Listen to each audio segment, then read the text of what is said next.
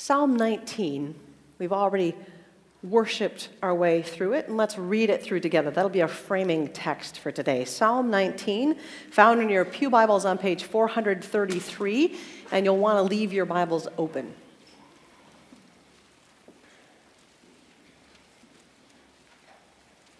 Page 433. Yes, you can use your new bookmark. That's very good. Don't leave it in there, though. Well, you could. Somebody else may find it. Hear the word of the Lord.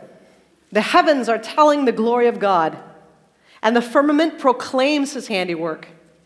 Day to day pours forth speech, and night to night declares knowledge. There is no speech, or are there words? Their voice is not heard, yet their voice goes out through all the earth, their words to the end of the world. In the heavens, God has set a tent for the sun, which comes out like a bridegroom from his wedding canopy, and like a strong man runs its course with joy. Its rising is from the end of the heavens, and its circuit to the end of them, and nothing is hid from its heat. The law of the Lord is perfect, reviving the soul. The decrees of the Lord are sure, making wise the simple. The precepts of the Lord are right, rejoicing the heart. The commandment of the Lord is clear, enlightening the eyes. The fear of the Lord is pure, enduring forever. The ordinances of the Lord are true and righteous altogether.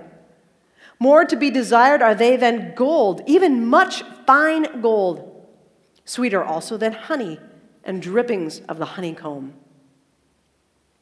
Moreover, by them is your servant warned.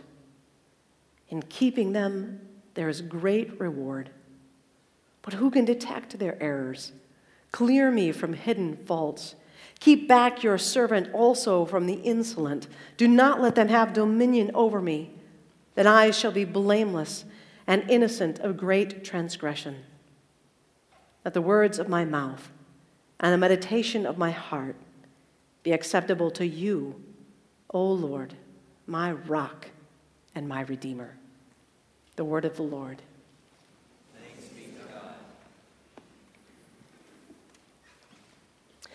I have a friend who is a psychologist. And he says that if you really want to know what people believe and what they value, what their priorities are, don't listen to what they say, but look at what they do. Mary, he says to me, truth is in behavior. So, if you tell your friends you don't have a crush on the girl that they all think you have a crush on, but then they see you arranging your chair in the upper crust so that you can have an angle to see her around the corner. or if you've chosen an 8 o'clock class because she is in the 8 o'clock class, or if suddenly you find yourself in chapel every day because she goes to chapel every day, they're going to know that what you say is not consistent with what you are doing. Likewise, if you say that creation care is a real important part of what you want to do, it's how you want to live your life. You talk to your friends about it, you know, you're big on the kilowatt thing, but people see you leaving the water on while you brush your teeth, and you leave the lights on, and you drive to the gym, right? if, if they see you living that way, they're not going to believe what you say. We're all in some way hypocrites like this. We all kind of say certain things and do other things, right? We amen the preacher when he's talking about tithing, but we hardly ever put anything in the plate. We nod along when our health professors talk to us about how important it is to, you know, stay healthy and take good care of our bodies. And then when we're in the line, we're like, um, no vegetables, extra fries. And, and we know that it's important to love our neighbors, but when our neighbors show up in our house wearing an orange and blue sweatshirt, it's very hard. We're all hypocrites. Our saying and our doing do not always match. But what's important to know tonight, what we need to get right out of the gate, is that God is not a hypocrite. God does not lie. And so, what God says, let's call that scripture, and what God does, let's call that creation, are going to match. They are going to be compatible because they are coming from the same source, and God does not lie. Thank you. and so, what we do now is run into a bit of difficulty because there are things that come out in creation that don't always match the things that come out in Scripture. And we find these things puzzling. And there are Christians who have chosen to just discount one or the other. There are Christians that have chosen to kind of discount science. They say things like, the dinosaur bones were planted by God to test our faith. They say things like, all scientists skew their data and their big agenda is to disprove faith.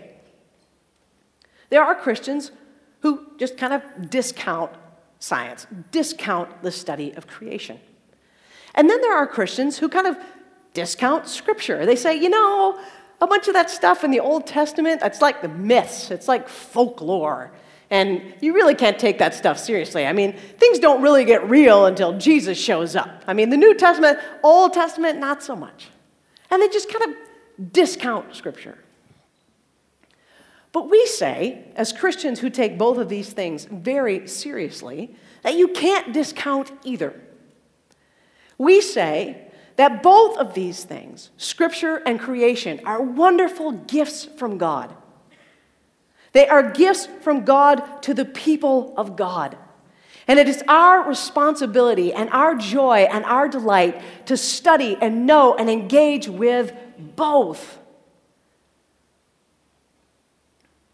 Because we believe that both are telling the same story.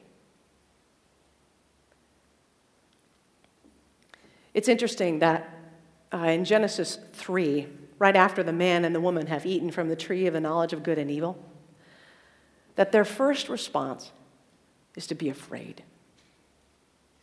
It's to have fear.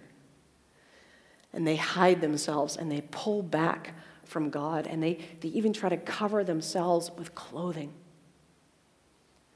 Because as soon as sin comes into the world, what people want to do is distance themselves from God. Fear has taken hold. And what we find so often in the discussions and debates that we have about creation, evolution, human origins, Adam and Eve, is that it's fear that comes into the mix.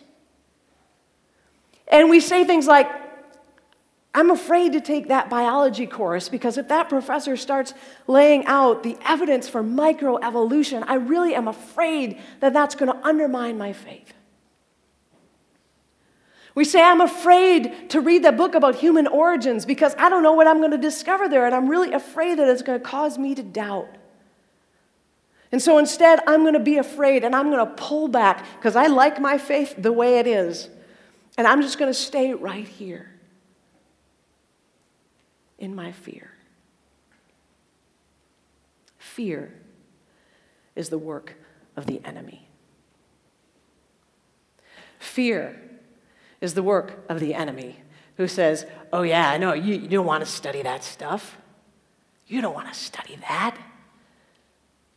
Because because that could show that God's lying. So, don't study that. Be ignorant. Don't get into scripture. Don't start comparing how the manuscripts of the ancient Near East compare with the book of Genesis. Don't do that, because that's just going to show you that God's like not special, that God lies. So don't study at all. Be ignorant. That'd be great. Fear.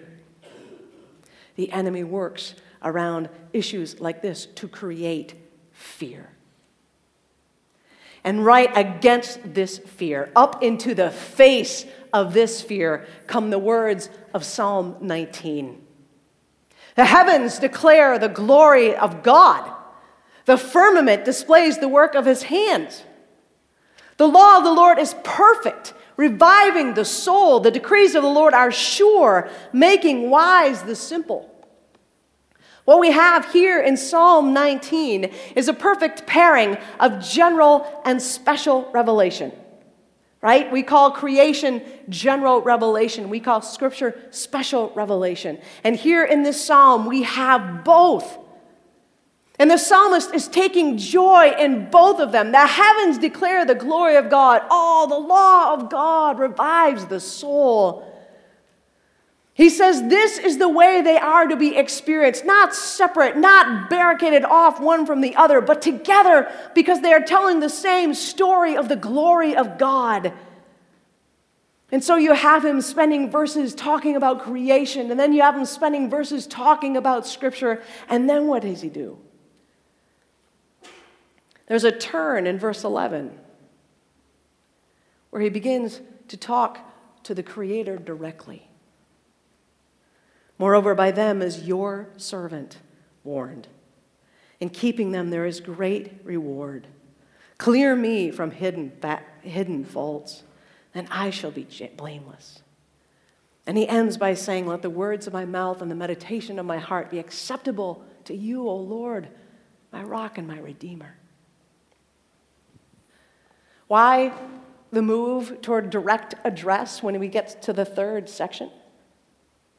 Because Scripture and creation both have the same purpose. They're not only telling the same story, but they have the same purpose, and that is to invite you into a relationship with God. And so, if you spend time, as the psalmist does, glorying in creation, and if you spend time, as the psalmist does, delighting in the word of God, what will happen is that you are drawn into the holiness of God, and you confess your sins, and you're made right with God, and you want nothing more than to stay in the presence of God and worship. General and special revelations, scripture and creation together are given to us to invite us into a relationship with God. I had a friend who was studying in Jerusalem, and he was taking a class on the Torah, and the rabbi who was teaching the class had just finished a lecture on the first few chapters of Genesis. And my friend raised his hand. He's from a Protestant faith tradition, similar to many of us. And he raised his hand and he said, So, uh, sir, do you think that it was six 24 hour days of creation? Or do you think that because the sun was made on day four, that maybe the first few days were really long? And then maybe on day four, they like fell into a 24 hour rhythm? Or do you think that maybe when God rested, like the next week kicked off the 24 hour? Like, what do you think? And the rabbi struck a thoughtful pose and he stroked his beard and he said, I've never thought about it. He'd never thought about it. Because the book of Genesis was a book about a relationship between God and God's people. And he, as a rabbi, knew that the book of Genesis ends with the formation of the people of Israel. And so it's a book that starts in relationship and builds into it all relationship, relationship, relationship. If you hang out with married couples ever, you should ask them how they met. Do you like to do this? I love to do this. How'd you guys meet? I know of one couple who met when she dialed a wrong number and he liked the sound of her voice so much that they just kept talking. they are now grandparents, by the way. I know. I know two couples that met in the same grocery store in South Bend, Indiana. So, any of you want to visit that grocery store? I will let you know where it is. I know of a couple that met because they were the only two people to show up at the church singles event. It worked for them. When you ask couples these stories, they'll, they'll, they'll kind of smile and time gets kind of slow. And one of them will start, right? One of them start, well, it was like this, and da da da da da. And then the other one kind of jumps in, and they add these little details, you know, and they'll say things like, oh man, he was wearing those big soccer socks with those like little soccer sandals, and I thought that was so not cool, right? Or he'll say something like, I was at the grocery store buying those frosted animal crackers, and I was so embarrassed that I was buying frosted animal crackers that I put them behind my back for the duration of our conversation. right? They will, they will tell you the details and the nuance of how they fell in love. That is the first few chapters of Genesis. Genesis 1 is the love poem. And God spoke, and it was, and He said it was good. And God spoke, and it was, and He said it was good. And God spoke, and it was, and it was good. And it was spoken, and it was, and it was good. And it goes on and on, and all of a sudden it's very good. It's this beautiful love poem. And then Genesis 2 is the memoir. Genesis 2 builds on the first and adds nuance and color and texture to it. And what's really interesting is that Genesis 2 begins with a really formulaic line. Genesis 2, verse 4, has this is the account of the generations of the heaven and the earth. In Hebrew, that's Eleh Toledot. Eleh Toledot. And that's a formula that comes up 10 different times in the book of Genesis. This is the account of the heavens and earth. And then it's this is the account of Adam. This is the account of Noah, Shem, Ham, Japheth, Shem, Terah, Ishmael, Isaac, Esau, Jacob. Ten different times, Toledot, Toledot, Toledot, Toledot. And the writer is saying again and again and again this is the account of your people. This is the account of your family. This is the account of where you came from. And this is the account of your God. Because your God moves and says, I will have a covenant with Adam, I will have a covenant with Noah, I will have a covenant with Abraham. So, what we see starting in the very early love story of Genesis is that our God is intentional in the way he moves toward human beings right from the beginning. Right from the beginning, a tale is told of a God who loves his creatures so much that he will do anything to be in relationship with them.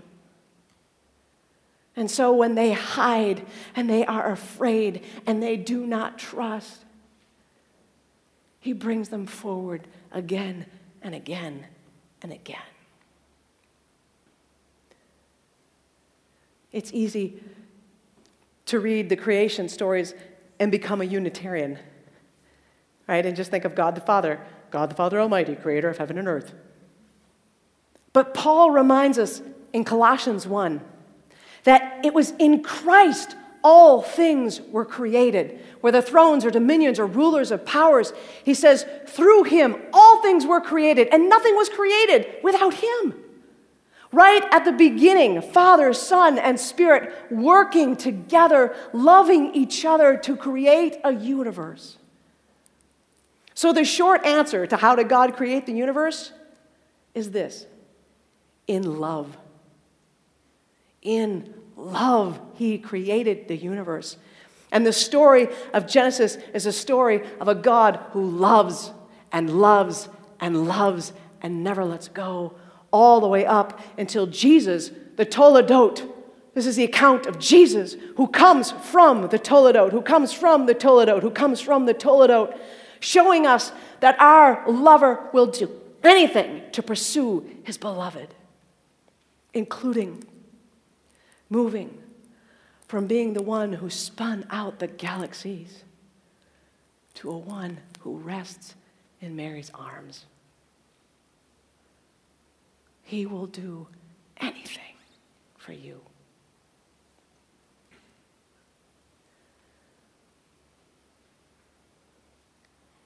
And this is why the enemy says, don't study the story.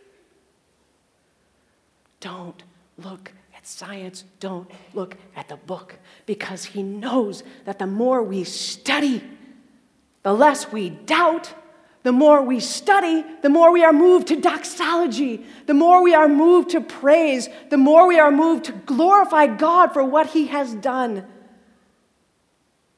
Because even though there are things that do not match up, and honestly, we will not figure them out because, frankly, God is smarter than we are.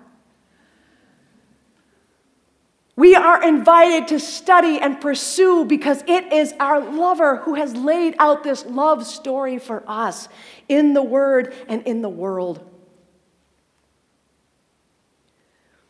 I don't know how many of you know Jerry Van Kooten, who teaches in geology. Anybody have him? Okay, you totally have to have, him. yeah, shout out. Okay, he loves rocks. I mean, seriously, the man loves rocks. I was at um, a meeting with him last fall when he had to introduce himself, and he said, Hi, I'm Jerry, and unlike the rest of you who can only enjoy rocks on the weekends, I get to enjoy them all the time. and if you go to him and you say, Hey, tell me the story of this rock, he'll say, Oh, this rock. And he'll like tell you the whole story about where it came from and what it's about and who it, and all of a sudden you're like, he, you're hearing what you're hearing is this praise. And they'll say, and this is what we learn about God from this rock. Isn't that amazing? It's just great. I just love rocks because rocks point me to God. And you're like, I'm glad you're at Calvin College. That's what happens when you study the creation. That's what happens when you trust our professors. They will lead you not into doubt, but into doxology. And I know preachers who sit at their computers and they have the word open and they have the commentaries and they're reading their theology and they're writing a sermon and they have tears coming down their cheeks because of the beauty of the gospel of Jesus Christ. And they can't wait to preach it because it will bring God glory. That's what happens when you study the Word. That's what happens when you immerse yourself in Scripture. You do not doubt, you do not move away from God, you run toward God. Because the glory of God is displayed in the heavens and it's displayed in the firmament and it's displayed in His Word. And because we believe that God does not lie, we are fearless when it comes to studying. We are fearless when it comes to discussion. We are fearless when it comes to debate. Because we know that creation and Scripture are working together to sing us a love song from our Creator. The Father, the Son, and the Spirit, the one who knit you together in your mother's womb, the one who knows when a hair falls out of your head, the one who knows those moments when your words and your deeds don't line up. That one. That's the one who sent Jesus Christ. So that not just creatures, but all of creation will be redeemed. And someday all of us will gather around the throne and we will doxologize all over the place. Because we will, for the first time, have no fear we will have no doubt. We will be in the presence of our Creator God who has given us His Word and given us His world, and we will understand or we won't care. And it will be amazing. So, my brothers and sisters at Calvin College, do not fear these debates and do not hide from them because these are a gift. General and special revelation are a gift from your God to you so that you can know how much He loves you. Will you pray with me? Our God, we thank you that from the very beginning of time, you called order out of chaos. You named people and called them into relationship with you. Not because of anything that they had done, not because they were so amazing, but because of your great love Father, Son, and Spirit. We give you praise and thanks that you are the lover who pursues the beloved no matter the cost. We thank you, Jesus Christ that you, who put the galaxies into orbit, are the one who came down and took on flesh. You are word become flesh, something we say and do not understand. We thank you that you were born, that you died. We thank you that you rose again from the dead to give us hope and life. And we praise you, Holy Spirit, for you are the one who leads us into all truth. You are the one who is with us when we study the snowflakes. You are the one who are with us when we study the Hebrew. You are here. You lead us into all truth. And so we pray for each of us and we pray for our community that the enemy will have no place in these discussions or debates, that fear will flee. And instead, what we will have is the Holy Spirit animating us to seek truth, because all truth is God's truth, and our God does not lie. And we pray this through Jesus Christ, Lord of heaven and earth. And all God's people say, Amen.